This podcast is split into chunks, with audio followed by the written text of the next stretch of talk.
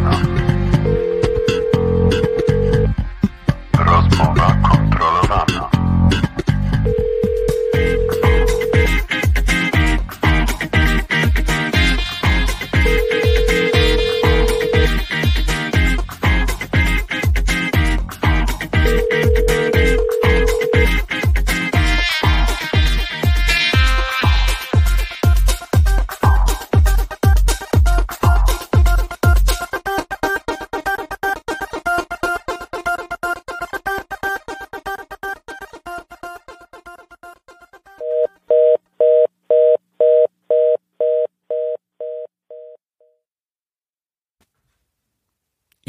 Witamy serdecznie w 109 odcinku rozmowy kontrolowanej, której jak co tydzień z drobnymi wyjątkami, jak wyjeżdżamy gdzieś albo mamy wakacje, witają Was Adam Lange oraz Adam Hekle. Dzień dobry. Słuchajcie, wróciliśmy z konfidensa, jesteśmy cali zdrowi, chyba. Adam nawet stwierdził, że zrobi jakąś preskę, bo przecież nie może zardzewieć, więc Adamie, preska.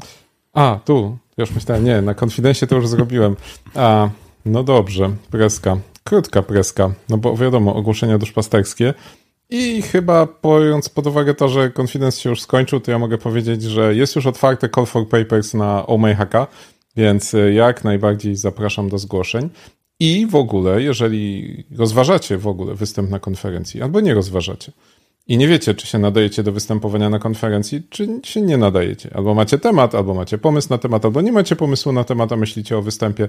Generalnie, jeżeli nawet wam nie przeszkodzi jeszcze przez, przez głowę, ale być może to zapraszam do kontaktu. Ja chętnie doradzę, pomogę.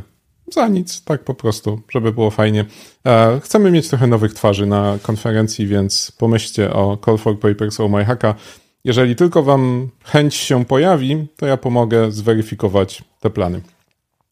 A jedyne ogłoszenie, które dzisiaj będę pokazywał oprócz tego, to informacja, że dalej nagrywam podcast Adam 1337 co niedzielę o 13.37 na kanale YouTube'owym zaufanej trzeciej strony i na najpopularniejszych waszych ulubionych platformach podcastowych.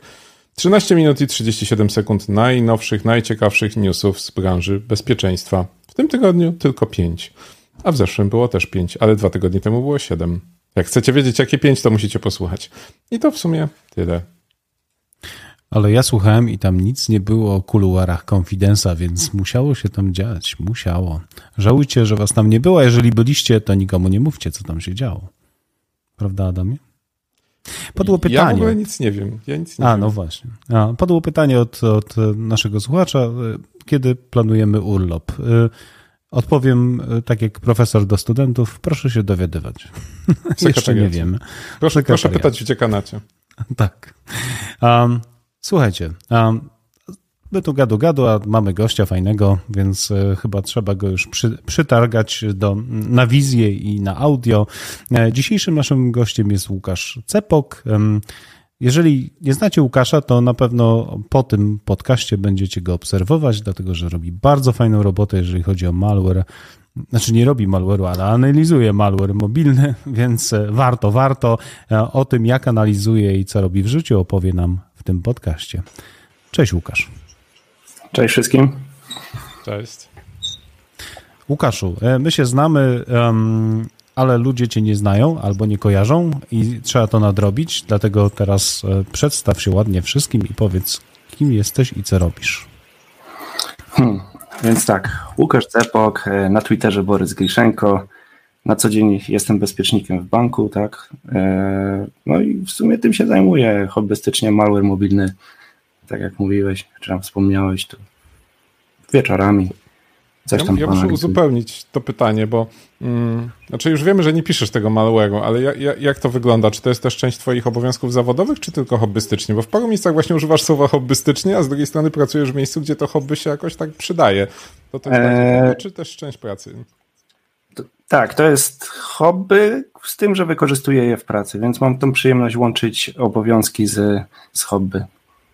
Hobby idealne. Praca marzeń. Jednocześnie, prawda? Hobby idealny i praca marzeń, także no super, super. Adamie? No dobrze, ale słuchaj, bo zanim za, zająłeś się malwarem na Androida, to pewnie jeszcze nie było Androida, tylko były jakieś inne komputery. Pamiętasz swój pierwszy komputer, kontakt z, z, z układem krzemowym, który reagował na jakieś twoje polecenia? Co to było i w, w jakich okolicznościach? E, tak, tak. Pamiętam, to była czwarta klasa podstawówki, chociaż przygoda z komputerami się troszkę szybciej zaczęła od kółka informatycznego. Wtedy jeszcze nie miałem komputera. No i ale to kółko informatyczne, wiadomo, gdzieś tam trochę wciągło. Pierwsze, uwaga, pierwsze strony HTML pisałem, w HTML-u pisałem w drugiej klasie. tak. E, później właśnie pierwszy komputer gdzieś w domu się pojawił. Tu mówię, czwarta klasa podstawówki. No i, ta, i tak jakoś już poszło. To był Duron, e, AMD Duron 800, 64 MB RAMu, GeForce 2. To no były te czasy, Tony, Tony Hawk Pro Skater 2. No i mówisz, że wtedy bardziej grałeś, czy już cię bardziej e... kierował, wiesz, w stronę tego HTML-a jednak? Mm, nie do końca, bo znaczy wiadomo, wpadł komputer do domu, to przez moment był taki szał właśnie gry. Natomiast ja już chwilę wcześniej, tato przyniósł gdzieś z pracy od swoich informatyków książkę, która mówiła o, trakt, o traktowała o pisaniu programów w Delphi.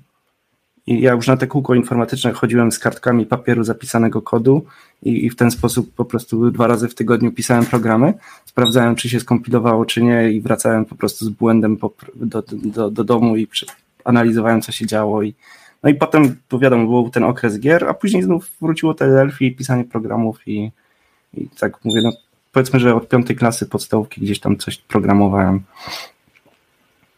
To się nazywa wytrwałość, chodzić z kartką, kompilować, jak się coś wysypie, to wracać do domu i poprawiać na kartce. W ogóle szanuję. Szanuję strasznie. Okej, okay, idziemy dalej. Um, nie dokopaliśmy się, jakby trochę kopaliśmy, jak zawsze kopiemy z Adamem różne dziwne rzeczy i, i, i szukamy informacji o ludziach, a u ciebie nie, nie dokopaliśmy się o informacji o twoim wykształceniu. Y, czy to jest tak, że jesteś jednym z tych 95% bezpieczników, którzy nie ukończyli studiów, czy po prostu się nie chwalisz, jakie studia ukończyłeś? E, to tak, te 95%. Ja podjąłem studia, zrezygnowałem po miesiącu, kolidowało to z moją pierwszą pracą, e, ponieważ no, studia były zjazdy praktycznie co dwa tygodnie. Nie wszyscy koledzy, że tak powiem, chcieli się. No nie chciałem, że tak powiem, wchodzić kolegom w plany, że każdy weekend mam wolny, więc e, dwa, że ja wtedy pracowałem za bardzo mało pieniążków i to wychodziło na to, że rodzice mi dopłacają do paliwa jeszcze, nie? Żebym w ogóle pracę podejmował, więc yy, no nie i, i, i może tak miało być. Zdarza ci się tak pomyśleć, kurczę, gdybym może skończył studia, to byłoby coś lepiej, łatwiej, prościej? Masz takie momenty? Bo z reguły ludzi, którzy skończyli, pytamy w drugą stronę, czy mają takie momenty, że myślą sobie, że dobrze, że byłem, że przynajmniej się czegoś nauczyłem. Czy, czy czujesz, że, że to, że tych studiów nie skończyłeś, gdzieś ci przeszkadza w jakichś momentach? Mm, to jest tak, na pewno gdzieś, gdzieś przeszkadza, nie wiem, przy, przy jak się awansuje, to się dostaje jakieś macierze kompetencji, wychodzi, że ma być, być wykształcenie wyższe, no ale myślę, że w pewnym momencie wiedza jednak się broni przed tytułami i, i, i, i dokumentami, które cokolwiek potwierdzają, tak więc e, to tak samo jak straszyli maturą, tak, że bez matury nie dostaniesz pracy i tak dalej. Kto weryfikuje teraz matury?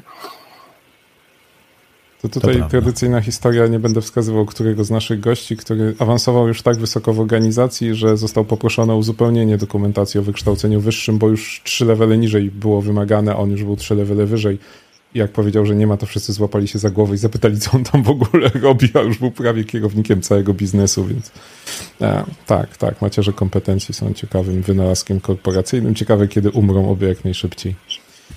Słuchaj, teraz patrząc na, na twój życiorys e, zawodowy, to tak troszeczkę wygląda, że zaczynałeś nie do końca od samego bezpieczeństwa, tylko najpierw było bardziej jednak IT, przynajmniej po stanowiskach. E, czy to było tak faktycznie, że to bezpieczeństwo się w pewnym momencie dopiero pojawiło, czy od początku cię interesowało? Mm, to może najpierw odpowiem o, o, o ścieżkę zawodową, później wrócimy do bezpieczeństwa. Tak, zacząłem, zacząłem od instytucji finansowej, jaką był SKOK. Trafiłem na mega fajnych ludzi, którzy pokierowali trochę, wskazali kierunki, mocno przycisnęli rozwój. Pozdrawiam kolegów, jeżeli słuchają. E, naprawdę, wiecie, ludzie, człowiek po technikum przychodzi jeszcze powiedzmy tam dobrze, dobrze się uczący z tych przedmiotów technicznych, a wszystko umiem i nagle życie weryfikuje, nie? E, I, i dostajesz jakiś helpdesk, jakąś administrację serwerami, czymkolwiek, wirtualizację i w pewnym momencie się okazuje, kurczę, nic nie umiesz.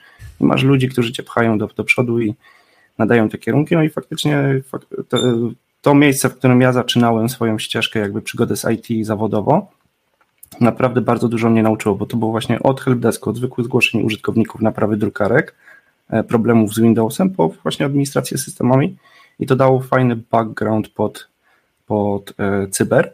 E, natomiast same zajawka bezpieczeństwem, no to ona już była już gdzieś w czasach gimnazjum, to może z tej złej strony, bo jakieś kilogery, jakieś trojany się pisało, podsłuchiwało się kredensiale do Ogame'a, taka gra wtedy była w przeglądarce, wysyłało się wtedy na konto słupa floty z surowcami, a potem z tego drugiego konta się przesyłało je do siebie, nie?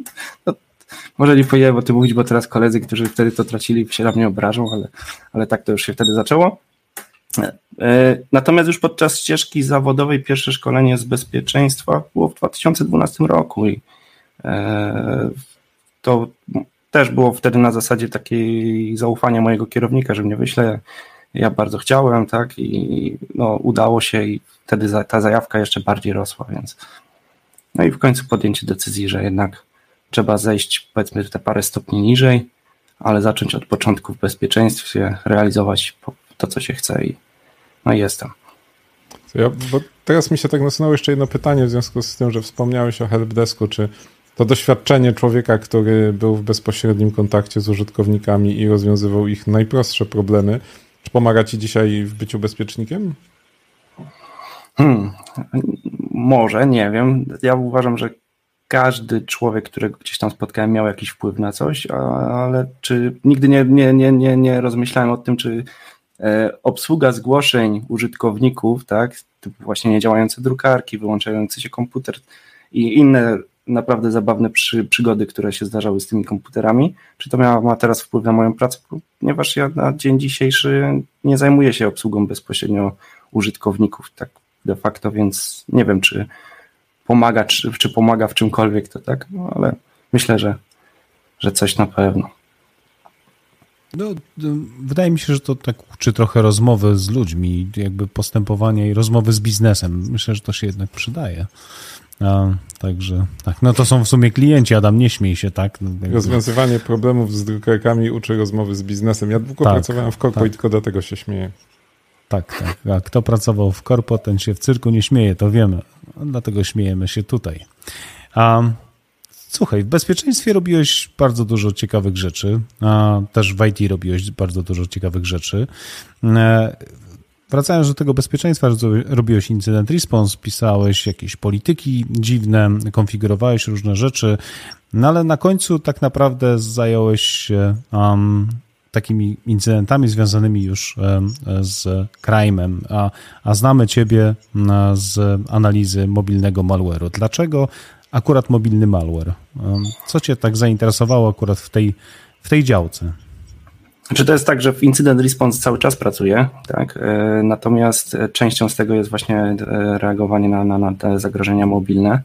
E, opowiem Wam, że to nie jest tak, że ten mobilki sam sobie wybrałem, że to było moje hobby. Lekko zostałem do tego przymuszony. tak to bywa, bywa czasami. Mm, w 2018 roku była taka plaga aplikacji, które się znajdowały w Google Play typu nazwa banku i spacja light, tak? To były fejkowe apki. tego banku, w którym pracujesz.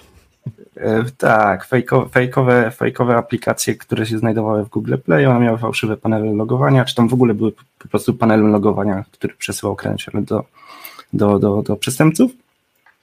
I wtedy razem z kolegą napisaliśmy skrypt, który skrapował po prostu Google Play po słowach kluczowych. Potem to rozbudowałem o jeszcze jakiś tam scoring no i potem każdy temat, który był z mobilem związany, trafiał jakoś do mnie. E, I tak jakoś zostałem, że tak powiem, lekko przymuszany do tego, ale w końcu się okazało, że to jest fajne. Jak zacząłem kopać, żeby jednak realizować te obowiązki, które, które mi się zleca, no to od, no, wszedłem w ten świat i, i naprawdę codziennie się idzie czegoś nowego nauczyć, tak? To, to jest, co, co chwilkę się zmienia, zmieniają się wersje Androida, zmienia się malware, podejście przestępców i no i zrobiło się hobby. No właśnie, bo ty obserwujesz te rzeczy, jak one się zmieniają i wspomniałeś o, tych, o tym malwareze w sklepie Androida. To było dla mnie wtedy w 2018 solidnie bulwersujące, że bank usuwa, znaczy zgłasza aplikację tam, nie wiem, o 9 rano, tak, może o 12 ona jest usunięta, a następnego dnia o 6 rano jest kolejna i tak dzień po dniu, dzień po dniu. E, czy to się poprawiło? Czy, czy widzisz e, postęp ze strony Google akurat w tym wypadku, bo o tym sklepie mówimy? E, czy, czy masz poczucie, że przestępcom teraz trudniej jest wstawić aplikację, która będzie tak oczywiście złośliwa do, do sklepu z aplikacjami Google?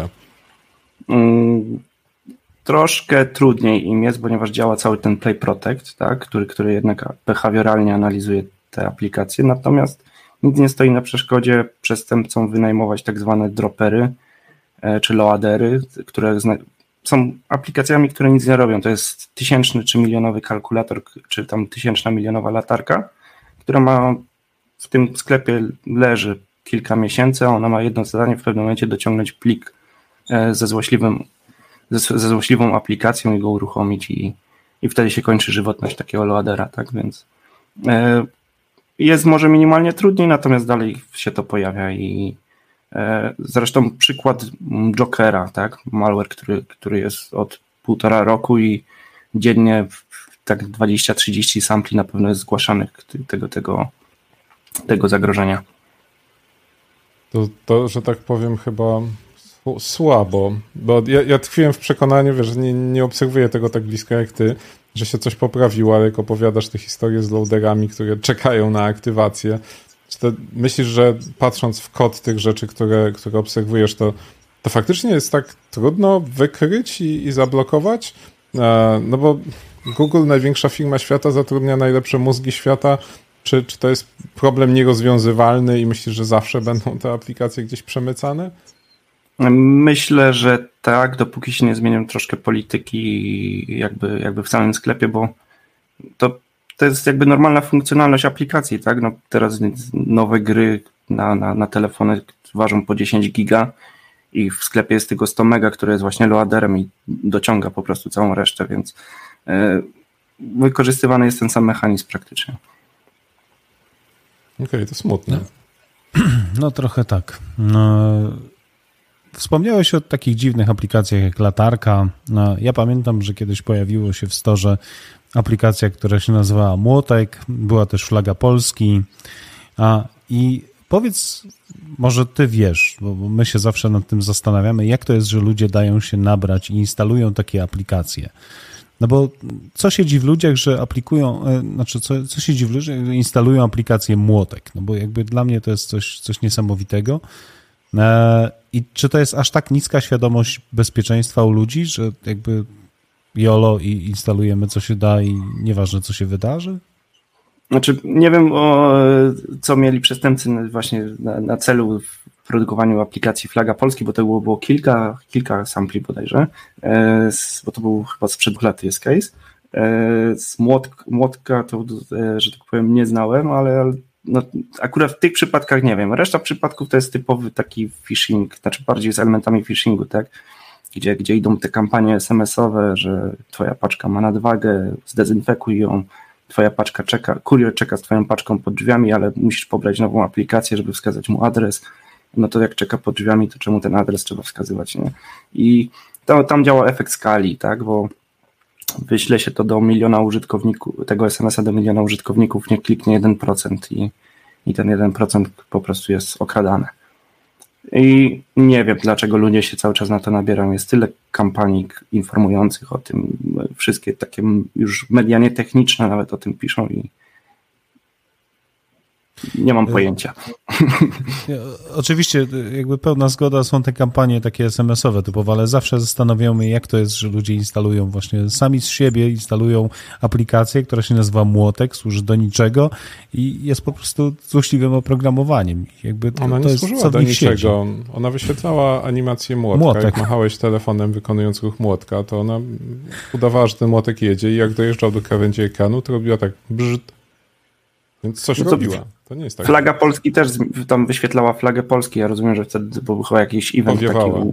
Powiewała. E, to 3 maja było, było chyba akurat. Tak, tak to było coś związane z jakimś świętem państwowym i ale ja nie wiem, czy ja bym chciał chodzić z telefonem, który wyświetla flagę Polski, no więc znaczy, może ktoś ma takie potrzeby. Może wiesz, jak ludzie wiem, używają telefonu do różnych rzeczy, może ktoś przywiązuje taki telefon do kijka i wystawia z balkonu na chwilę chociaż, nie? Ale młotek? Ale młotek? No śmieszne było, no. Machasz telefonem A. i on robi puk. Używasz okay. telefonu jako młotka i masz fajną zabawę. Okej. Okay. Może, może. No bywa, no. Nie, no tak, oczywiście, jak najbardziej. Ja A. nie używam. Nie używasz ja mam młotka? taki zwykły. Mam taki zwykły. Doskonale o tym wiesz. Łukasz, a tak z innej, z innej perspektywy patrząc na to, co obserwujesz, bo na razie to są takie strasznie smutne wnioski, że te aplikacje są i będą, ludzie je będą instalować. Znaczy to wniosek dobry, bo zawsze będziesz miał pracę, e, czy też hobby. Natomiast e, czy, czy patrząc na, na, na ten ekosystem tych złośliwych aplikacji na Androida, czy widzisz coś, co na przykład nie, Google mogło lub powinno zrobić, żeby ukrócić to zjawisko? Jak, jakie są rzeczy, które mogą się zmienić, żeby tym przestępcom było trudniej? Które z jakiegoś, nie wiem, powodu biznesowego, społecznego, psychologicznego Google na przykład wie, ale nie robi? Ja myślę, że to się zmieni teraz w, właśnie w Androidzie 13, gdzie mocno zostaną nadane restrykcje na accessibility services, tak, czyli ułatwienia dostępu gdzie 100% bankerów działa tylko i wyłącznie w oparciu o tą funkcję, bo ona pozwala tej aplikacji klikać po ekranie, dzięki czemu nadaje sobie kolejne uprawnienia, tak, no bo aplikacja prosi o e, do, dodanie kolejnych uprawnień typu wysyłania SMS-ów, stworzenia się domyślnym klientem wiadomości i tam wtedy są te automatyczne tapnięcia, no i te accessibility Dla wyjaśnienia dla, dla osób, które nie, nie siedzą w analizie malware'u, e, czym są te, te, te accessibility services i po co to jest w telefonie? E, accessibility services no to ułatwienia dostępu właśnie dla osób e, z wszelkimi jakimiś e, ograniczeniami typu, typu nie słyszą, e, no niewidomi, nie, nie głusi, tak mówimy o, o osobach w jakimś stopniu niepełnosprawnych lub niedowidzących, gdzieś tam jakieś kontrasty i tak dalej, więc ta, ta funkcja pozwala po prostu automatyzować obsługę e, urządzeń, no i to jest wykorzystywane właśnie prze, przez, przez malware. Czyli Google wprowadzi jakiś proces weryfikacji aplikacji, które o to proszą, tak? Tak jak te, kiedyś chyba było dla aplikacji czytających SMS-y, że trzeba na jakąś białą listę się zapisać, żeby móc dostać w ogóle prawo zapytania o takie uprawnienie.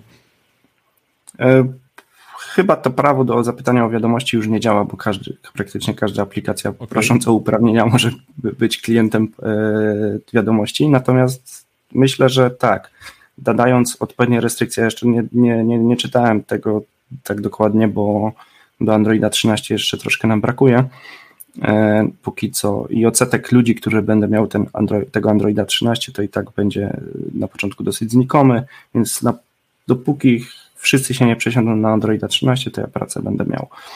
Yy, I zobaczymy, co później wymyślą przestępcy. Tak, bo na to Zna... akurat możemy liczyć, niestety. Znając ekosystem Androida, no to, to potrwa jeszcze dobrych parę lat, zanim ludzie prze, przerzucą się na trzynastkę, niestety. Parę naście ci ucięło, jak mówiłeś. E, tak, tak. Łukasz, teraz może z jakichś ciekawostek. Miałeś jakiś taki malware, który jak analizowałeś, to mówiłeś sobie, o kurde, ale wymyślili, o jaki dobry, o jakie ciekawe. Zaskakuje cię jeszcze coś w tym świecie? E, tak. Znaczy, ostatnio coraz bardziej się skłaniam jednak do, przy analizach, do nie samego rewersowania, natomiast do takiej e, threat intelligence'u, troszkę zdobywania wiedzy o tym, kto z kim, dlaczego i, i, i po co. E, natomiast ostatnio rewersowałem właśnie AirMaca dwójkę, i tam mnie troszkę rzeczy zaskoczyło, mimo że potem koniec końców się okazuje, że za dużo tego, tych zmian w, w odniesieniu do wersji pierwszej nie było, natomiast nie skojarzyłem faktów i takie wow, nie? Ale ryje beret. E, natomiast ciekawsze są te historie, które się dzieją jednak w tych forach, tam jak się kłócą między sobą deweloperzy, ktoś komuś podkupuje, ktoś próbuje sprzedać to pod tą samą nazwą. No, to, to są ciekawsze historie i tu e, bardzo lubię historię Cerberusa, którą tam półtora roku śledziłem i, i spisywałem i, i naprawdę tam prakty, praktycznie każdego traktora połączyłem z innym i ci, ci brali infrastrukturę od Jalishandy, tak, czyli traktora, który dostarcza bulletproof hosting, e, ci się podzielili, no ten chciał kupić, to ten tego nie chciał. I tak, no naprawdę to, to, to, dwie rodziny, o których mogę mówić, to właśnie czy tam dwóch tretraktorów, czyli tretraktor Android i tretraktor Duke Eugene, e, to, to, to są tacy, którzy, którzy mnie fascynują i no, mam cały czas oko na nich. To. Czyli co, aspekt ludzki malware'u jest ciekawszy niż aspekt techniczny? Znaczy, nie wiem, mnie, mnie osobiście fascynuje to, co się dzieje w kuluarach, tak, aniżeli no ten malware za bardzo, te rodziny między sobą się za dużo nie różnią, to e, nawet na prezentacjach pokazuje, nie wiem, zamapowanie technik na Maitre, to praktycznie każdy malware ma tą samą macierz, tak, więc e, a jednak od strony takiej, co się dzieje tam na tych forach, kto kogo podkupuje, kto go do której grupy przechodzi, to, to jest ciekawsze. Czyli jak w bezpieczeństwie drama się liczy, drama. Tak, to jest nie może być nudno. nie może być nudno. No dobra, e, a jak ktoś by chciał się zająć analizą takiego złośliwego oprogramowania na mobilki, tutaj rozmawiamy o platformie Android, to po jakie źródła miałbyś sięgnąć? W sensie, co miał, od czego miałby zacząć, skąd brać próbki, jak sobie zbudować takie, no, takie, takie laboratorium? E, to tak, może od wiedzy na początek. Wiedzy można zdobyć, są jakieś warsztaty, ale YouTube wystarcza jakieś artykuły w necie, to, to na początek, tak? Jakieś, ja zaczynałem na przykład od krakmi androidowych, bo materiałów tam te 4 lata temu czy 3 było tak mało dotyczącego mobilnego malware'u, że żeby się nauczyć tego rewersować, zaczynałem od krakmi, potem próbowałem pisać, nie jestem deweloperem, próbowałem pisać swoje aplikacje, rewersowałem je, zobaczy, patrzyłem jak to się jak, jak wygląda to w odzwierciedleniu, tak, w rewersie i w ten sposób. E, a jeżeli chodzi o narzędzia, tak, żeby, żeby zacząć analizować, no to ja polecam MobSF-a, tak, Mobile Security Framework. To do zupełnie innych rzeczy zostało stworzonych, natomiast jako sandbox mobilny elegancko się sprawdza. E, do, do, do reversingu jakiegoś JATX GUI, tak, czy jeżeli ktoś ma dużo pieniędzy, no to Jeba wtedy, bo, bo mocno ułatwia. E, Gidra daje radę, chyba że ktoś ma bardzo dużo pieniędzy, no to wtedy AIDA. Eee, tak, e, jeżeli chodzi o branie próbek, to jeżeli ktoś nie ma dostępu do wirus Totala, no to niestety zostaje Kodus, który się ostatnio troszkę zepsuł e, i Malware, malware Bazar, tak, tam spokojnie można znaleźć co się chce i już nawet jest z jakimiś wstępnymi sygnaturami. Albo trzeba e, odbierać SMS-y. Albo odbierać SMS-y, tak. To jak ktoś nie ma, jak ktoś kupuje się teraz kartę, rejestruje i podaje we wszystkich malware'ach, które się da. Przychodzą, przychodzą. E, jeżeli nie macie dostępu do próbek, też warto zaczepiać po prostu na Twitterze. Ludzie się dzielą takimi rzeczami, tak? Nie krępujcie się kompletnie. E, spośród tych narzędzi, które wymieniłeś, czy są jeszcze jakieś, bo mówiliśmy o takich dla początkujących, czy, czy możesz powiedzieć, które są w Twoim laboratorium, czego Ty używasz na co dzień? A, czy, czy to jest to samo, czy, czy właśnie te, te zaawansowane, bo Ci pracodawca za, zafundował licencje z tych najdroższych, czy raczej z tych open source'owych korzystasz? Co, w czym Ci się najlepiej pracuje? E, na co dzień jako bazę używam MopSF-a jako sandboxa, troszkę oskryptowanego przeze mnie. E, więc, więc MopSF jako, jako, jako taki typowy sandbox Genymotion do emulacji. E, tam troszkę też pozmieniane w konfiguracji, żeby jednak ten malware nie rozpoznawał, że to jest emulator, e, bo malware się broni, to tak jak z pecetami, tak przed wirtualizacją, więc wykrywa to, więc troszkę tutaj tu pozmienianych rzeczy. Do, do, do reversingu, no to właśnie JATX GUI i, i, JEP, gdzie JEP jest płatny. Nie są to jakieś kolosalne pieniądze, natomiast no można po, kieszeni, po kieszeni to odczuć, jeżeli się to traktuje hobbystycznie. Mm, jeżeli chodzi o budowanie wiedzy, ja to wszystko, tak jak mówię, ostatnio mocno poszedłem w, no, w jakąś taką korelację faktów, no to OpenCTI, gdzie troszkę się czuję jako nieoficjalny ambasador ostatnio, bo e, naprawdę chcę wszystkich przekonać do tej platformy, bo nie dość, że jest właśnie open, to, to naprawdę spełnia przynajmniej moje wymagania e, i, i to taki no taki setup troszkę. Wirus Total jako, jako, jako feed e, sampli, tak, gdzie jara rule, które gdzieś tam pisze na podstawie malware'u wykopują. Mm, czasem się zdarza, ja naprawdę rzadko rewersuję, e, więc w większości po, posługuję się mm, taką platformą e, APK Detect, nie wiem czy mogłem o niej powiedzieć, ale powiedziałem, e, gdzie, gdzie to jest e, produkt Witolda i, i pozdrawiam go bardzo, bo robi dobrą robotę. Wszystkie na każdą rodzinę malware'u praktycznie jest przygotowany ekstraktor konfigu, gdzie w bardzo szybki sposób po prostu można, można uzyskać te C2 klucze licencyjne zamiast siedzieć po kilka godzin, jak nie kilkanaście i rewersować, tak? E, więc, więc wrzuca się to do APK Detect, wyciąga efekt i, i, jest dobrze. E, też korzystam z APK Lab IO, e, zamiennie z, zamiast Virus Totala to jest platforma znów Avasta. Sample pojawiają się szybciej niż we Virus Totalu i to czasem o tydzień, więc jest dobrze, tylko troszkę kiepskie jest tam szukanie tych sampli, bo trzeba wiedzieć czego się już szuka, Natomiast pozwala już fajnie pivotować potem i e, po C2 znaleźć wszystkie sample, po ikonkach na przykład, bo to też jest ciekawostka, że e, tretaktorzy używają, e, dani tretaktorzy jak robią już jakiś malware, to używają tej samej ikonki, tak, więc a no, inny tretaktor używa już troszkę innej. Więc wyliczanie sumy kontrolnej z ikonki też czasem daje radę. No, teraz właśnie podpowiedziałeś aktorom, co należy zmienić, żeby mm. uciec z detekcji. No to zaraz dowiemy się, który zmienił i sprawdzimy, kto słuchał. Tak, tak, tak, dojdziemy.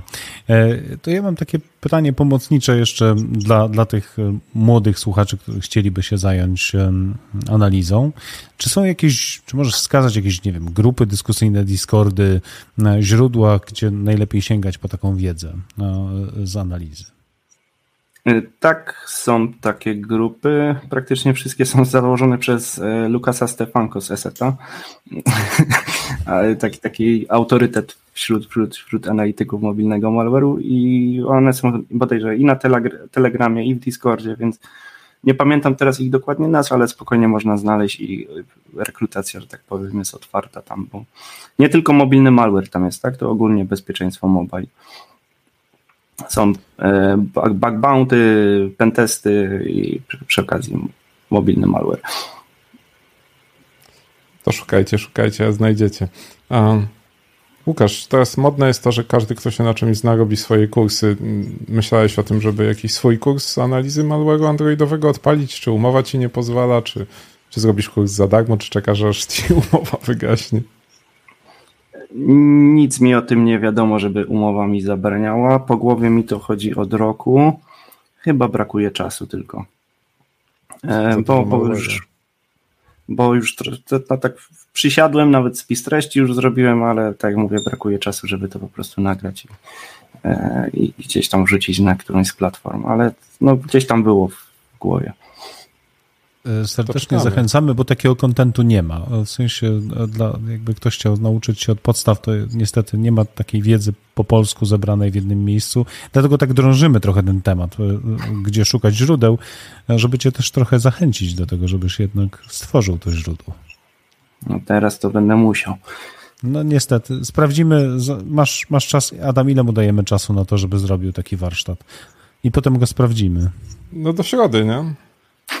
To, to jak będzie nie, dłuższy deadline, to nikt nawet nie zacznie. Nie, co, za rok to nie, to nie ma co dzisiaj zaczyna. ja chciałem być delikatniejszy. Ja mam taką propozycję, że e, zrobisz nam prezentację na następnym konfidencie, albo jak się wyrobisz, to na Omajhaku o tym, jak wygląda taki warsztat i gdzie można się zapisać. Czas start. Okej. Okay. Dobrze. Um, Co, nie, nie, nie, nie straszmy gości, bo przestaną przychodzić, że dostaną jakieś zadania do wykonania. Dobra, dobra, trzeba, trzeba ich, wiesz, jakiś bodziec musi być, żeby wzięli się do roboty, bo ludzie czekają, ci, co nas słuchają, czekają, żeby mieć fajny materiał, żeby się czegoś fajnego nauczyć. Ja z chęcią też się zapiszę na ten kurs, także, także czekam, czekam, czekam. Mogę być beta testerem. Jesteśmy umówieni, Łukaszu? No, zrobię ci dobrą promkę. Doskonale, doskonale. I to właśnie chciałem usłyszeć.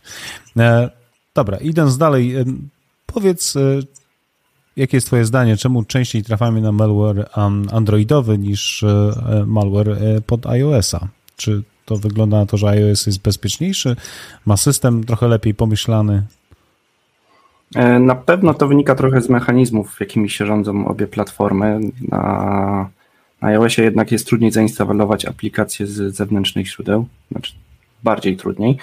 E, I e, myślę, że jeżeli przestępcy jednak mieliby do dyspozycji jednak jakiegoś exploita, który by pozwalał im infekować urządzenia, to o wiele korzystniej jest go jednak sprzedać firmom, które skupują takie exploity, aniżeli wykorzystywać do, do fraudów, gdzie to zostanie po, po, po dwóch tygodniach załatane, więc e, no, myślę, że tu może być różnica. Zauważcie też, że w storze Apple'owym mm, nie ma tysiąca latarek nie?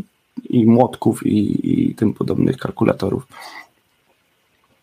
Więc może tutaj gdzieś jest różnica, to, że jednak ten content w tych sklepach jest.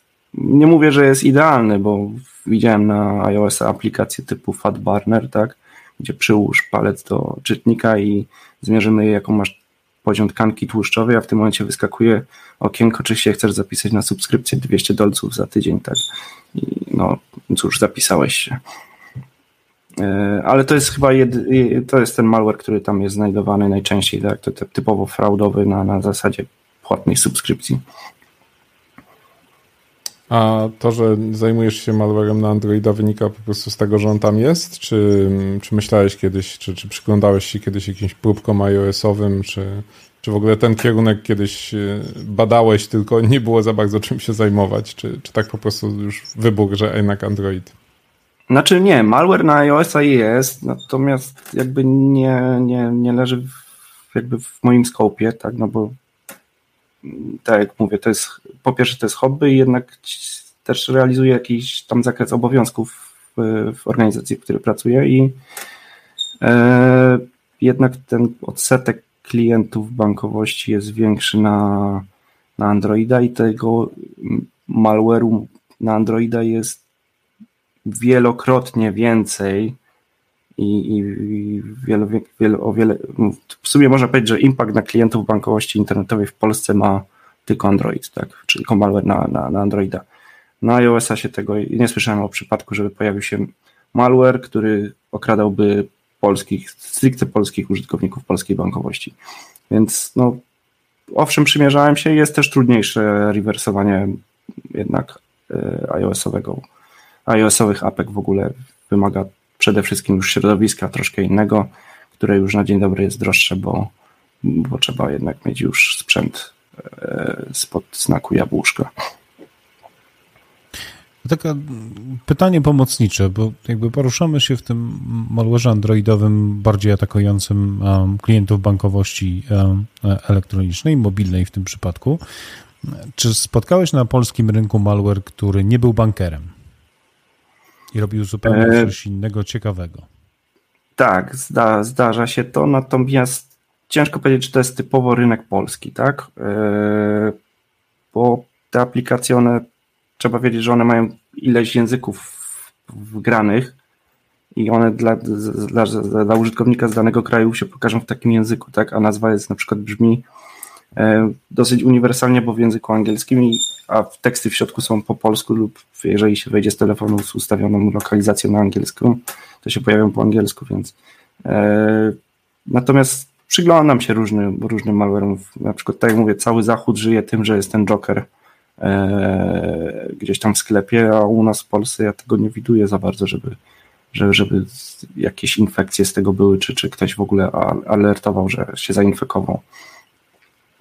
E, jednak my chyba jesteśmy lubiani przez tych e, banker, e, ci, którzy, tych ludzi, tych przestępców, którzy zajmują się bankerami, bo oni z tego muszą mieć też, to im się musi opłacać, tak? Ten malware, on, to jest tak, że on jest w większości dystrybuowany w modelu malware, malware as a service, czyli takim do wynajęcia i oni płacą za dostęp do tego malware'u powiedzmy 5000 dolarów miesięcznie i oni muszą te 5000 dolarów zarobić, tak? Więc yy, no, idą w bankery, no bo, bo tak jak mówię, oni muszą mieć z tego też cash. No na przykład taki ransomware mobilny. Oj, o ransomware to się... O ransomware się dużo słyszy. E, praktycznie każdy banker ma możliwość e, bycia ransomwarem, natomiast żaden tego nie robi, nie? Nie wiem czemu, ja myślę, że te, ten ransomware troszkę na telefonie jest przereklamowany, ponieważ te aplikacje faktycznie jednak działają trochę w sandboxie.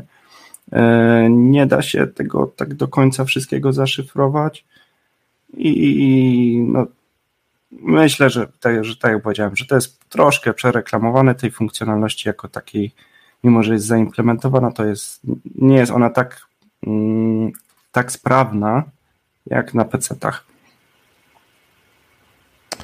No dobra, to teraz ja mam do Ciebie pytanie, takie, które może wyedukuje trochę naszych słuchaczy. Obserwujesz te aplikacje, wiesz jak one działają. Gdybyś mógł nam opisać tak end-to-end -end taki scenariusz od momentu infekcji telefonu do, do wykradzenia środków. Co ta aplikacja tak naprawdę robi? Bo ludzie często słyszą, że są wirusy na telefony, ale co one w ogóle robią i, i w jaki sposób one doprowadzają do tego, że klient, z, konta klienta wychodzą pieniądze bez wiedzy klienta? Co, co, co ta aplikacja tak krok po kroku, tak? O, o, co prosi, czego chce i po czym można poznać, że to, że to nie nasz bank nas prosi na przykład.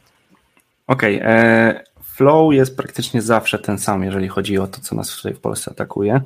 E, przychodzi SMS, w SMS-ie oczywiście link aktywny, e, pobieramy aplikację i tu jest pierwszy, pierwszy wariant, że aplikacja, ten link przekierowuje do strony, która wygląda jak Google Play. Na nieszczęście strony w, w przeglądarkach mobilnych odpalają się w e, pełnym ekranie, więc wyglądają faktycznie jak sklep. Nie widać paska. Jak się tam przesunie, no to ta nazwa jest, e, te, ten URL nie jest jakiś mocno sugerujący, że to jest Google Play. To jest przeważnie strona, podstrona strony, która, która była w SMS-ie, więc to już, pod, to już powinno e, podpadać. Natomiast klikając zainstaluj, ta strona jest bardzo fajnie przygotowana w ogóle z Google Play, bo ona ma i komentarze, i oceny, i te komentarze tam są różne, bo są i z jedną gwiazdką, tak, że, że aplikacja Sheet i, i na przykład paczkomat się nie otwarł. E, ale e, klikając właśnie zainstaluj, to dochodzi do pobrania pliku APK, gdzie teraz w tych nowszych Androidach jest po pierwsze jest zgoda o to, czy chcesz na pewno pozwolić e, przeglądarce Chrome pobrać plik. My się oczywiście zgadzamy, no bo chcemy tą paczkę odebrać. E, uruchamiamy to. Oczywiście znowu jest zgoda, czy chcesz pozwolić e, na instalację z nieznanych źródeł lub znów w nowszych, w nowszych Androidach jest, czy chcesz pozwolić przeglądarce Chrome, czy, czy jakiejkolwiek na zainstalowanie danej aplikacji. No i oczywiście znów chcemy tą paczkę, tak? No i potem już startuje, e, zainstalowaliśmy to, uruchamiamy ikonkę, E, ta ikonka zaraz po uruchomieniu znika, pojawia się Accessibility.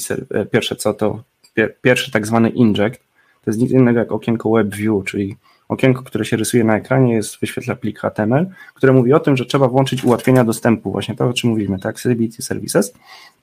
No i po kliknięciu tam e, e, odblokuj czy, czy przejdź, no to wchodzimy właśnie, ostatnio od razu jesteśmy przekierowywani do tego panelu w ustawieniach, gdzie tej aplikacji mamy nadać te uprawnienie. Potem jest parę mignięć ekranu, bo pojawiają się po prostu kolejne żądania o uprawnienia, których nawet nie jesteśmy w stanie przeczytać, ale już zostały zaakceptowane przez tą aplikację, bo ona sobie sama w to klika.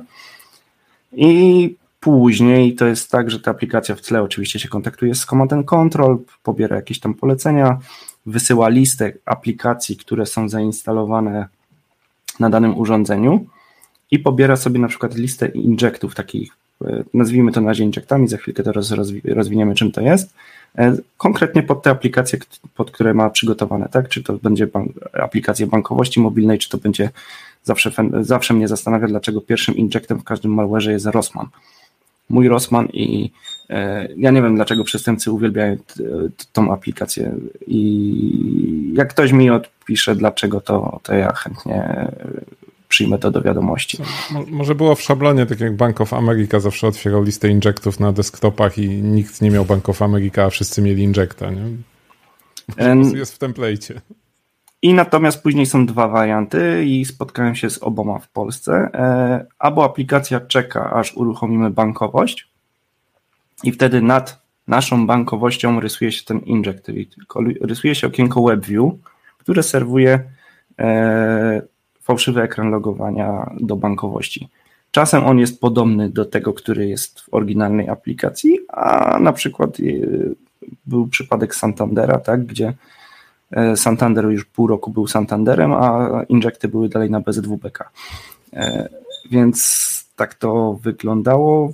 Na przykład injekty z Aliora zawsze mówią o tym, że logowanie się nie powiodło, proszę zaloguj się jeszcze raz, tak? Jest, no tych injektów globalnie jest około 400. Teraz chyba rekord 430 dla Airmaka, e, więc całkiem sporo aplikacji. Wszystkie banki w Polsce są pokryte, jeżeli chodzi o to, wszystkie, które mają aplikacje mobilne. E, właśnie MP Grossman, jakiś e, mój Orange, tego typu aplikacje usługowe również. I jak poznać, czy, czy, czy to jest prawdziwe okienko, czy fałszywe, no to po prostu mm, nie wiem jak ta funkcja się nazywa, roz, podświetlenie wszystkich, czy tam wyświetlenie wszystkich okienek, które mamy uruchomionych aplikacji i widać, że nad, nad aplikacją e, bankowości jest po prostu okienko, które ma dziwną nazwę albo jest bez nazwy, tak? To jest te WebView, które się narysowało i które przykrywa. I żeby było ciekawie, jak próbujemy przejść do tej aplikacji bankowości, to momentalnie tamte podskakuje, wskakuje e, nad, nad, e, nad tą bankowość problem z usunięciem jest, bo gdy tylko wchodzimy w, w ustawienia i chcemy cofnąć na przykład Accessibility Services, to te ustawienia zostają wyłączone, e, czy tam zminimalizowane. Gdy próbujemy wejść w ustawieniach w tą aplikację i ją odinstalować, to dzieje się to samo, więc tutaj tylko tryb awaryjny lub e, ustawienie do przywrócenie do ustawień fabrycznych również jest ciężkie, ponieważ też na te, na te, na, na te podmenu od razu jesteśmy minimalizowani, więc e, no może czasem będzie taniej kupić Bardzo nowy telefon. Więc tak mniej więcej wygląda cały flow. No, drugi przypadek jest taki, że pojawia, jeżeli nie wchodzimy zbyt długo do bankowości, to pojawia nam się belka, e, właśnie wykonano przelew na 5000 gdzieś. No i człowiek, który dostaje powiadomienie, że z jego konta zeszło 5000, pierwsze co robi, to się loguje do bankowości, żeby sprawdzić o co chodzi. Drapie się po no i w tym momencie serwuje się fałszywe okienko logowania. Więc e, sposoby są. Znaczy tabelka to y, masz na myśli notyfikację. Y, aplikacja złośliwa generuje fałszywe Tak, tak, tak. Mówię, mówię o puszu. Okej. Okay. No Okej, okay, rozumiem, metoda. że jak użytkownik y, da się oszukać tą nakładką, która kradnie login i hasło, to przestępca, mając już to uprawnienie, które sobie nadał przez Accessibility Services do czytania wiadomości, po prostu eksfiltruje login, hasło i wszystkie przychodzące SMS-y i na tej podstawie wyciąga środki. Dokładnie tak. E, w momencie, kiedy my się logujemy do banku, czy tam podajemy fałszywy login, hasło, w tym momencie przychodzi SMS-kod, tak, bo przestępca już loguje się na swojej przeglądarce, czy podpina swoje urządzenie e, jako autoryzowane. W tym momencie przychodzą SMS-kody, te SMS-kody są odczytywane, wysyłane przestępcy, przestępcy e, i usuwane na przykład z telefonu. Nie zawsze, ale, ale zdarza się, że po prostu ta komunikacja z banku jest usuwana, więc ofiara nawet nie wie o tym, że jakiegoś SMS-a dostała i coś autoryzowała. I tutaj przytoczę pytanie użytkownika Madata, który pyta, Dlaczego bank zachęca do instalowania aplikacji i rezygnacji z SMS-ów na rzecz autoryzacji mobilnej? Czy mógłbyś rozwinąć teraz ten wątek? Co się stanie, jeżeli na tym zainfekowanym telefonie będzie aplikacja mobilna banku?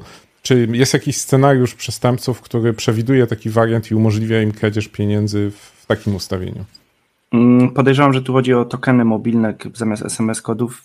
Ciężej jest wykradać, znaczy jeszcze, znaczy inaczej, malware potrafi wykradać e, two-factor authentication z na przykład e, Google Authenticatora, tak? Ale robi to na zasadzie znów web injectów i, i tym podobnych. E, natomiast to, nie, to jest ta wiadomość, te, ten token jest w ten sposób e, przekaz, nie jest do, możliwy do odczytania przez przestępcę, tak? On musiałby zastosować kolejny, kolejny krok, żeby to jakoś przechwycić. Mm, I tu o tyle jest prościej, jeżeli chodzi w porównaniu do Google Authenticatora, że to jest tylko ten token mobilny jest tylko i wyłącznie na tym urządzeniu. To nie jest tak, że ja na innym urządzeniu zaloguję się na konto Google i mam ten sam, te same kody do Google Authenticatora. E, więc e, dlatego to jest bezpieczniejsze, tak? Odejście od SMS kodów na rzecz tokenów mobilnych. Czyli możemy powiedzieć, że jeżeli akurat w przypadku Santandera ktoś używa tokenów mobilnych, to nie, nie ma jeszcze scenariusza przestępców, którzy byliby w stanie e, w, za pomocą złośliwej aplikacji na telefonie przejąć, nawet przy założeniu, że dostaną wszystkie uprawnienia od użytkownika, że byliby w stanie wykonać złośliwe przelewy. E, jak tak powiemy, to pewnie jutro już będzie jakaś aplikacja, która będzie jeszcze te tokeny wyrzucać. Ale dzisiaj Więc nie ma. E, nie obiecujemy. Okej. Okay. E, okej, okay, to ja mam jeszcze e, pytanie takie filozoficzne bardziej. E, co Twoim zdaniem czeka nas w niedalekiej przyszłości? Wspomniałeś o Androidzie 13, który część rzeczy będzie eliminował, już może będzie trochę trudniej. Jeżeli chodzi o bezpieczeństwo platform mobilnych, i tutaj jakby skupiamy się na tym nieszczęsnym Androidzie, który zawsze gdzieś tam obrywa. Czy będzie bezpieczniej? W sensie ten Android coś zmieni e, na bogato, czy może jakieś inne dodatkowe funkcje e, zostaną wprowadzone? Lepszy sandbox, e, lepsza weryfikacja rzeczy, które są submitowane do Google Play'a? Znaczy, wydaje mi się, to jest jakby troszkę moje zdanie, że w tym momencie te, te fraudy odbywają się jednak poza urządzeniem, do samego procesu fraudowego już dochodzi poza urządzeniem klienta. Wydaje mi się, że to wszystko jednak te, te czym większe restrykcje, jeżeli chodzi o, o, o sam ekosystem Android, e, przeniesie to, że te, te do tych oszustw czy do tych fraudów będzie dochodziło jednak na e, urządzeniu użytkownika, czyli nie wiem, coś typu Clipper, tak, podmienianie numerów konta w przelewach, no, na, na tej zasadzie, może w tą stronę, tak. E, ciężko też wyrokować, bo na razie, na razie zobaczymy, jak to będzie szło. O, i jak bardzo zmieni Android 13 w ogóle to świat przestępczy. Czy im się będzie chciało inwestować w jakieś nowe pomysły, czy jednak będą woleli okradać to przez OLX, nie? I, e, Przypomniało mi się jeszcze. No, dokończ. Tak, mów. Okej. Okay. E, przypomniało mi się jeszcze super ważne pytanie, bo wspomniałeś, że po infekcji, wracając jeszcze do infekcji, o której opowiadałeś, o którą Adam pytał, po infekcji mówiłeś, że złośliwe oprogramowanie wysyła na, na, na serwer C2 listę aplikacji. Czy coś jeszcze takie złośliwe oprogramowanie wykrada z telefonu? To zależy od rodziny malware'u, bo na przykład Flubot, który był, ostatnio został zdjęty, operatorzy Flubota zostali aresztowani przez Europol, wykradał książkę adresową, dzięki czemu była budowana baza e, do kolejnych e, infekcji, tak? czy tam do kolejnych kampanii. Cała nasza książka adresowa szła w świat. Dostawaliśmy w zamian bazę, e, jeżeli mieliśmy zainfekowane urządzenie, dostawaliśmy w zamian bazę innych numerów, nie pochodzących z naszej książki, i ta aplikacja wysyłała wysyłała SMS-y w ilości tysięcy, jak nie milionów do, do tych ofiar.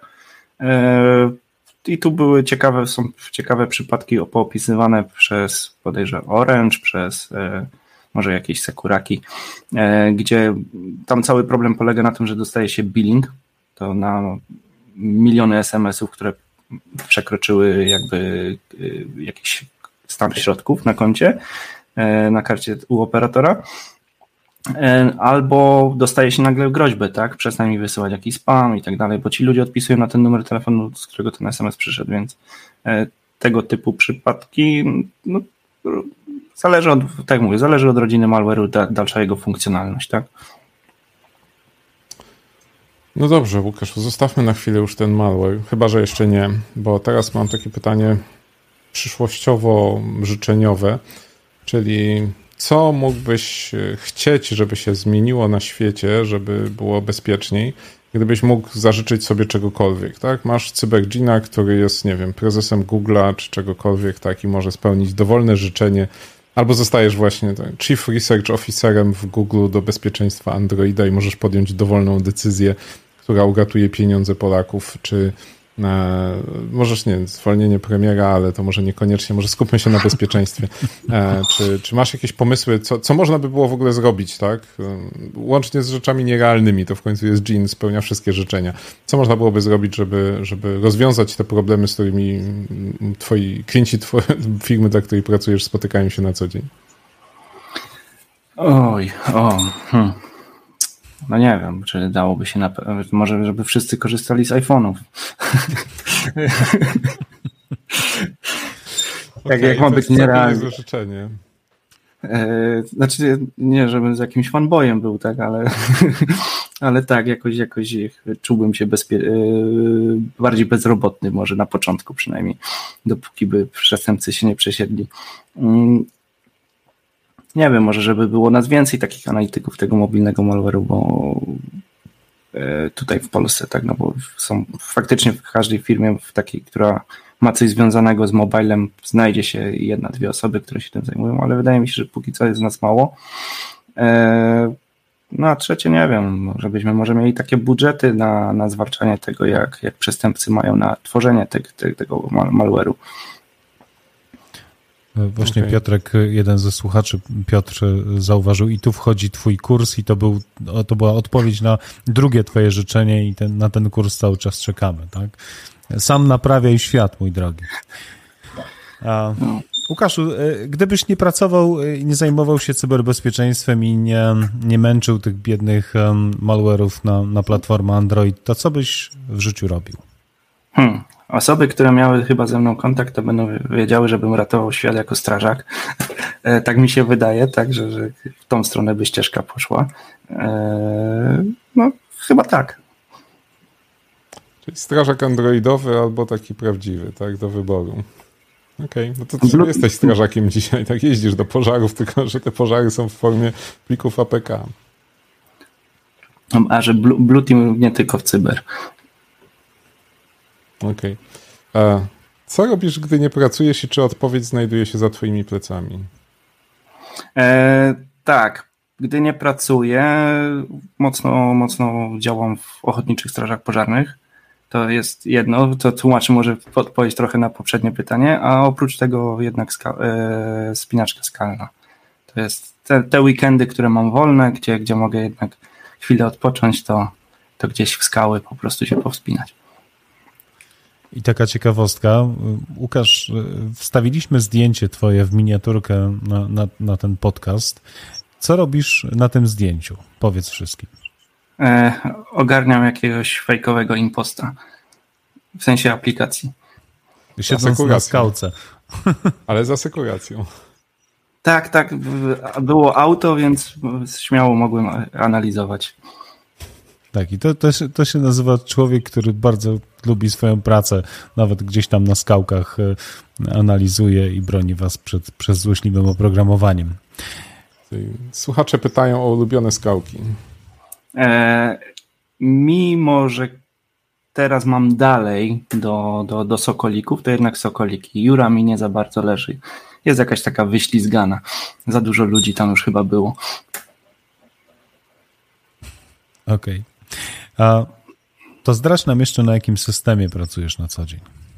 Mm, to tak, prywatnie jednak jest to, jest to system spod znaku jabłuszka, tak, czyli iOS i, e, i, i w ogóle sprzęt, no może, no dobra, jestem lekkim fanboyem, tak, tych, tych Maców jest już kilka, e, natomiast e, w pracy korzystam z Windowsa. No dobrze, to teraz ostatnie pytanie z naszej listy, czyli Commodore czy Atari? Amiga. Okej. Okay. okay. Akceptujemy, nie Adam? Tak, tak, tak. To jest jedyne, jedyne Salomonowe rozwiązanie tego trudnego pytania. No dobra, Łukaszu. My naszą listę skończyliśmy. Czas, żebyś teraz ty trochę odpytał naszych słuchaczy, bo do wygrania są. Teraz ja sobie usiłuję szybko przypomnieć. Umówmy się, że dzisiaj wysyłam dzwonki, bo wiem, że jeszcze mi dużo dzwonków zostało. Ale najpierw jeszcze przypomnę szybko reguły, więc odpowiadacie tylko na czacie YouTube'a, to po pierwsze, jeżeli słuchacie nas na jakiejś innej platformie, to prosimy o przełączenie się na YouTube, jeżeli chcecie brać udział w konkursie. Druga reguła decyduje kolejność, z jaką widzimy my odpowiedzi. I trzecia, jeżeli ktoś już ma dzwonek ringa, to odpuszcza, bo dzisiaj będą tylko dzwonki. Ring, dzwonek, taka gra słów, E, jest sponsorem nagród w naszym konkursie. Przypominamy, że Ring prowadzi rekrutację na różne ciekawe stanowiska e, i link do tych rekrutacji znajduje się w artykule na zaufanej trzeciej stronie z zapowiedzią dzisiejszego wywiadu albo jakiegoś poprzedniego też. No dobrze, to teraz chyba czas, żeby Łukasz zadał swoje pytanie. Łukaszu, ja je wyświetlę, ty je przeczytasz i lecimy. Okej. Okay. E, nowa wersja malware'u AirMac 2, stworzona przez właśnie redaktora Duke Eugene, została ostatnio przedstawiona pod inną nazwą. Jaką? No dobrze. podchwytliwe. To jest podchwytliwe pytanie. A, znaczy, jeżeli ktoś zajmuje się analizą malware'u na Androida, to pewnie wie. Natomiast, e, tak jak Łukasz wspomniał, nie jest tych osób zbyt wiele w Polsce, więc zaraz sprawdzimy, czy jakaś konkurencja Łukasza siedzi i, i słucha. A w międzyczasie e, pytanie pomocnicze do naszego gościa, żeby. Tak, tak. E, Wszyscy robią ten sam błąd, co to ja. To jest komedia, to jest komedia, naprawdę. Słuchajcie, Cyborg, który, który wy cytujecie jako odpowiedź, to jest pierwsze, co się rzuca w Google, ale to jest nazwa firmy, która napisała raport na temat AirMaca 2. Więc było blisko, ale pudło całkiem. Łukaszu, czy nie miałeś takiego. Nie ma tego w tym kiedy... raporcie. Tak, i to w tym raporcie nie ma. To już Łukasz oszczędza czasu. Tych linków z cyble w tytule nie musicie klikać. Czy miałeś kiedyś taką, ta, ta, taką refleksję, że siadłeś do komputera, pobrałeś nową porcję próbek i tam było znowu milion tego samego co wczoraj i pomyślałeś sobie, nie, ja to wszystko rzucam i będę uprawiał, o nie wiem, owce będę hodował albo już mam dosyć tego mielenia tych, tych wszystkich próbek, które są zawsze takie same i prowadzą do tego samego i nigdy to się nie skończy i moja misja w ogóle nie ma sensu. Czy cię to złapało? Myślę, że jeszcze mnie to nie złapało. Ja też przyznam się, że jestem leniwy jednak dużo za mnie robią automaty, ja tylko przeglądam potem, co one wyplują. E, bardziej mnie interesuje i to jest to, co mówiłem już wcześniej, tak, że to, co się tam dzieje w tle na tych forach, to kto kupił ten malware, e, jakie są powiązania między jedną a drugą kampanią, czy to jest ten sam operator, tak? E, dlaczego on się uparł, ten operator, tylko na imposta? Czy on jednak może wykorzystywał ten swój malware, nie wiem, w kampaniach na DPD, na, na, na, na jakąkolwiek inną platformę, gdzie, gdzie to się pojawiało? E, więc, więc to, to mnie bardziej ciekawi, a same apki, no jak apki no są, to, to już może nie robi jakiegoś szału, bo, bo tego faktycznie leci tam po setki dziennie, e, ale tak w tych polskich, w polskich kampaniach chwilowo cisza, chociaż e, no właśnie ten AirMac 2 się pojawił, tak, i, i kampania Football, gdzie też scenariusz nie do końca dla mnie zrozumiały, bo dostawca żywności. Tego też jeszcze u nas nie było. Okay, to tu od razu możemy podpowiedzieć, że Bold Food jest e, przykrywką dla, dla AirMaca, ale e, to jest nazwa kampanii, nie samego malware'u. E, Cerberus jest konkurencją.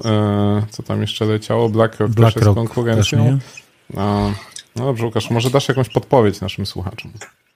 Eee, Opublikował tą informację 9 czerwca mój imiennik. Taki z angielska. Dobra podpowiedź. Dobra podpowiedź. No dobrze. Poczekamy, co tam, co tam dalej wyskoczy. Ile różnych rodzajów y, androidowego malware'u w Polsce się teraz pojawia? Które rodziny są najpopularniejsze? E, to tak, AirMac 2, wcześniej AirMac 1, BlackRock, E, przy, przy, czym to jest tak, że AirMac wywodzi się z BlackRocka, czy tam teraz oni się przemianowali na Amplebot, wynika to z nazwy panelu Situ, e, bo korzystali z frameworka darmowego, e, więc właśnie BlackRock, Cerber, Cerberus, no to był do 2020 roku, tak, no ja to nazywam Cerberus, ale tam były dwie odmiany, Cerberus i Alien. Hydra, to są wszystkie te case'y poczta O2, poczta WP i regulamin poczty Interia. E, więcej grzechów nie pamiętam. Czy to jest tak, że jak w tym świecie desktopowym, że kiedyś wyciekł kod Zeusa i potem wszystko było klonami mniej lub bardziej udanymi Zeusa? Czy, czy są faktycznie takie mm, rodziny, które są pisane od zera przez kogoś? Czy, czy, czy jest jakaś jest jedna mm. matka czy ojciec? Tak i, i nie, bo na przykład jak Cerberus wyszedł, tak, pojawił się w Polsce, no to wszyscy, czy tam w ogóle na świecie, to wszyscy myśleli, że to jest yy, zmodyfikowany Anubis. Się okazało, że nie, że to jest od początku do końca napisany malware. E, później właśnie Alien, który było wiadomo, że powstał z Cerberusa, ale już miał zupełnie, różnił się już delikatnie budową. BlackRock jest zupełnie od początku napisany. E, no i Ermac, gdzie tutaj taka ciekawostka mocno się, jak się pojawiła kampania Ermaca we wrześniu tamtym roku, to były kampanie M-Obywatel i kwarantanna, E, to z kolegami się mocno zastanawialiśmy, co to jest, bo ci, którzy popatrzyli w kod, to mówili, że Cerberus. Ja na przykład patrzyłem na, na ruch sieciowy, no i łączyło się do, do infrastruktury BlackRocka, e, charakterystyczny port 3000 i plik gate PHP i, i dla mnie to był BlackRock, tak? A się okazało, że to jest po prostu miks dwóch naraz, więc są czasem takie właśnie smaczki. Słuchajcie, chyba musimy jeszcze podrzucić jakąś podpowiedź. Dawaj, bo... dawaj drugiego protipa, jak szukać. E... Jeszcze chyba twojego imiennika nie znaleźli. Wspomniałem o nim, jest esetu. tak, tak. Więc szukacie imiennika Łukasza, który pracuje w esecie, który pisze na Twitterze, o którym dzisiaj była mowa w programie. Który I zajmuje się mobilnym malwarem. Tak, tak. Jest o, o, ojcem i matką świata mobilnego malware'u jednocześnie. Jedna rzecz, y, ten imiennik może dosyć dużo postować, więc mm -hmm. pytanie, Ale to Łukasz było. powiedział nawet, którego dnia ten post A, był. Okay. Więc, 9 czerwca. Więc, tak, tak, więc całkiem nieźle było. O właśnie, bo jeden z, z, użytkowników pyta, czy te nakładki na, na Rosmanowo-Boltowe nie, nie prowadzą do jakichś scenariuszy wyłudzania kart kredytowych. Czy widziałeś takie, ta, ta, takie nakładki? E, tak, to jeżeli w przypadku nie ma na przykład bankowości mobilnej, chociaż przestępca może tak e, zrobić tak, że uruchamia na wszystko, na, na którąkolwiek aplikację uruchomimy, czy mamy powiedzmy cztery bankowości mobilne, czy uruchomił Aliora, Aliora Santandera i ING, czy, czy jakikolwiek inny bank PKO, tak? No to każdy z nich ma swoją nakładkę i w przypadku WhatsAppa jest pro, prośba o kartę kredytową. Czy tam na przykład jak się wchodzi w Google Play, to też jest inject, który prosi o podanie karty kredytowej, nie? żeby na przykład płacić za gry. Więc, więc są injekty, które wy, wykradają numery kart kredytowej, CVV i daty ważności. To jest bardzo dobre pytanie dzisiaj, bo coś długo zajmuje rozwiązanie. Słuchajcie. Tak, tak. Nie wiem, czy przypomnieć nazwis imię, nazwisko. Ale no wtedy kto, Przypo pierwszy. Przypomnijmy może. Powiadaj, Chodziło powiadaj o Lukasa dalej. Stefanko. Tak, Lukas Stefanko napisał o tym 9 czerwca na Twitterze, więc już bardziej wam chyba nie podpowiem. Teraz po prostu kto pierwszy? E, znaczy to jeszcze, dobra, to ja może podpowiem tak na wszelki wypadek. E, prawie wszyscy już mają dzwonki i mało kto szuka. No to też jest taka możliwość. Ale widzę, że bardzo dużo nazw w ogóle leci, które nie mają chyba nic wspólnego z tematem.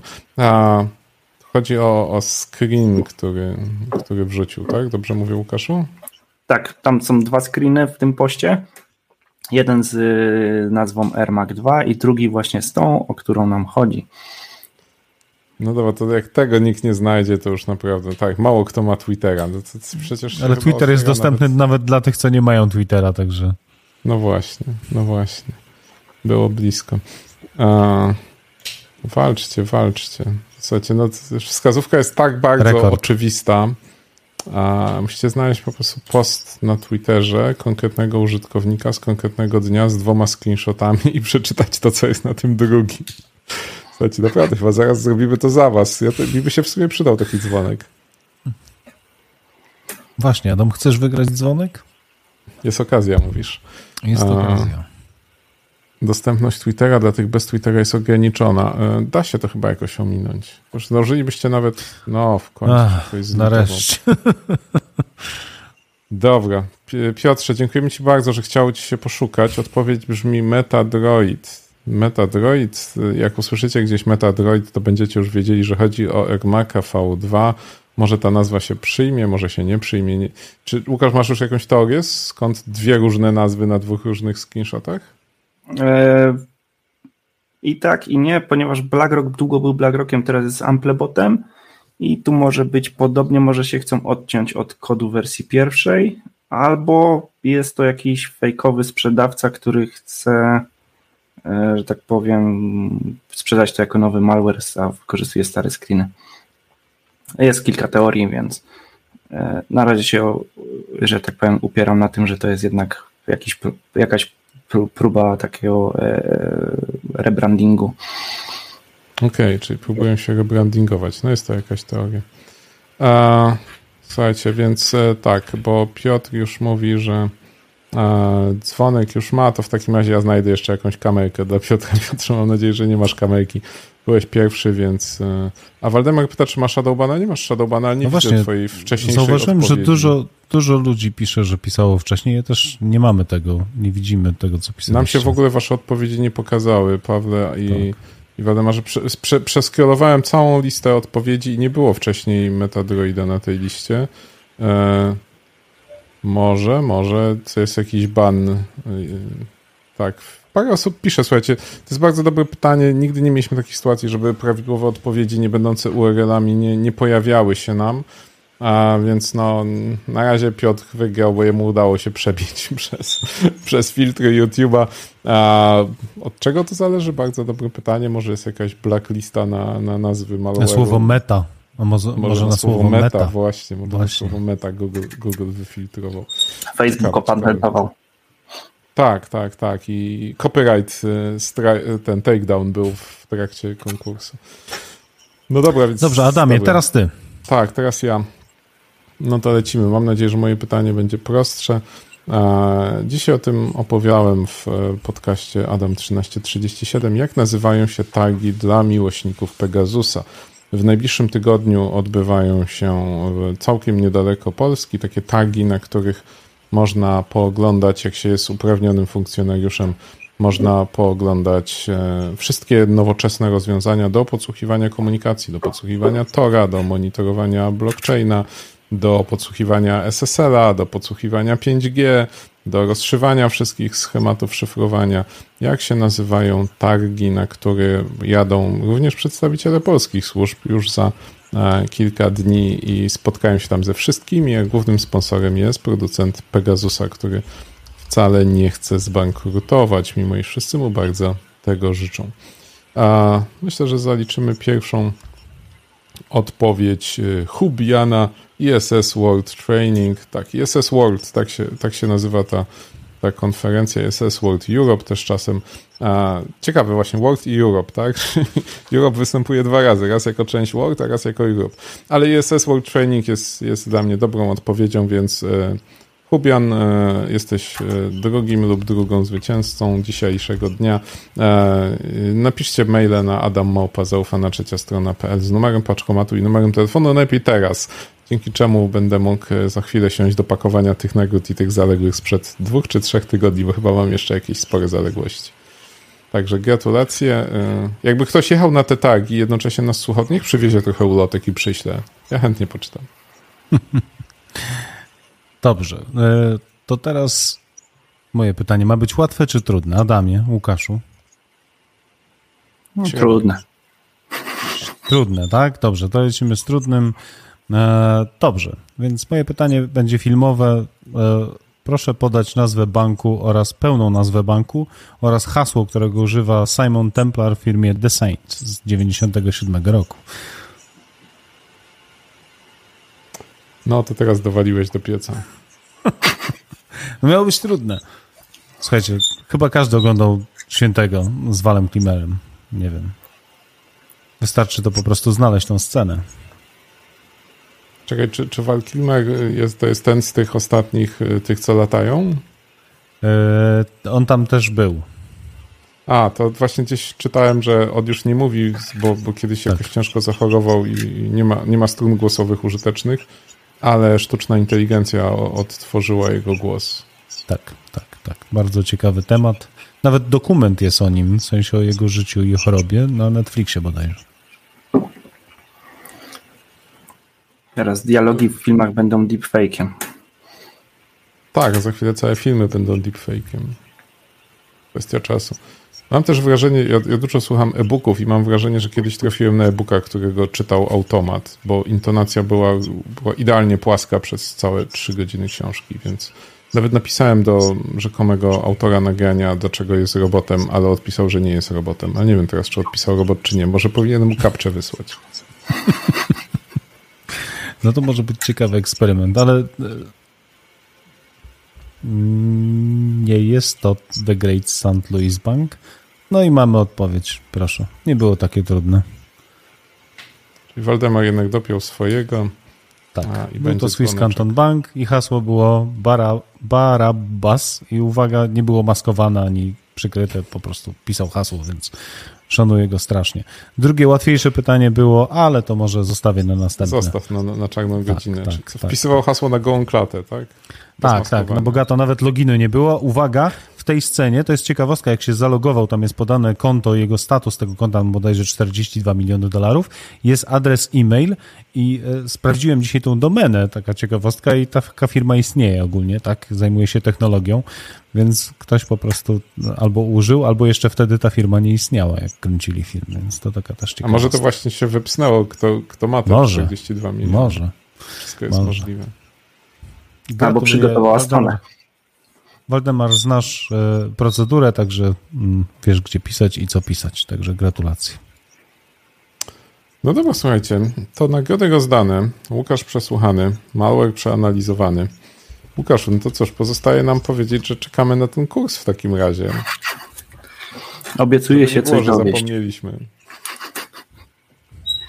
Tak, ja Dzięki czekam. Wielkie. Będę pierwszym klientem. Myślę, że nie, nie jeden się znajdzie. Dzięki wielkie, bardzo fajnie się rozmawiało i życzymy powodzenia w śledzeniu tych aktorów, żeby to, to dalej to, to zaplecze było równie ciekawe a, i tylko żeby skuteczność ich była niższa. Tego życzymy sobie i klientom polskich banków. Dołączam się. Dziękujemy Łukaszu, że nas odwiedziłeś po ciężkim konfidensie. No i do zobaczenia następnym razem. Dzięki, cześć. Na, na kursie z analizy malware'u. Cześć. Słuchajcie, ja tylko przypomnę, jeżeli ktoś jeszcze nie słuchał, to jest teraz świetny moment, żeby się przełączyć na YouTube albo waszą ulubioną platformę podcastową i odtworzyć sobie najnowszy odcinek podcastu Adam 1337, gdzie usłyszycie trochę ciekawostek o tym, co działo się w ostatnim tygodniu i spotkawszy w windzie kolegów, czy też w kuchni, jeżeli jeździcie do pracy, będziecie mogli podyskutować o tym, co tam ciekawego w cyber słychać. No i to w zasadzie chyba tyle, bo bo patrzę, czy on tu jest. Oczywiście, że jest. Widzimy się na pewno za tydzień w niedzielę o 21, a ja teraz na 3 sekundy znikam z ekranu, aby wykonać pewien magiczny ruch. Słuchajcie, prawdopodobnie on, czyli ten właśnie ony, e, nie rozpakował się jeszcze z plecaka, myślę, po konfidencie. Słuchajcie, to była tak prawdziwa gwiazda Confidence'a. Ja jakieś tam rankingi, że ktoś wygrał, jakieś prelekcje najlepsze, nie, nieważne. Tu chodziło o to, że wszyscy, wszyscy głosowali na mnie, bo wiedzieli, że mam Stefana w plecaku. Stefan jeździł przez całego Confidence'a, do wszystkich machał ogonkiem. Słuchajcie, nawet poznał inne jedno zwierzątko, które też przyjechało na Confidence'a, mają razem fotki, ale nie będę pokazywał, bo nie mam zgody tego drugiego zwierzaka. I wiele osób sobie robiło selfie ze Stefanem, natomiast najzabawniejsza scena była, gdy podszedł jeden kolega i zapytał, czy może zrobić ze mną selfie. Ja mówię, chwileczkę, wyciągam Stefana. On patrzy na Stefana i mówi, a co to jest? Bo on nie słuchał rozmowy kontrolowanej, on słuchał tylko 1337 i nie wiedział, kim jest Stefan. I chyba do tej I, pory nie wie. No właśnie, Pozdrawiam. pewnie nie wie, że Stefan także reżyseruje 1337, także tak. Ale z zakulis. Z zakulis, zawsze. Stefan jest zawsze za kulisami. Moi drodzy, widzimy się w 110 odcinku rozmowy kontrolowanej już za tydzień. A teraz życzymy Wam miłego wieczoru. Do zobaczenia. Pa, pa.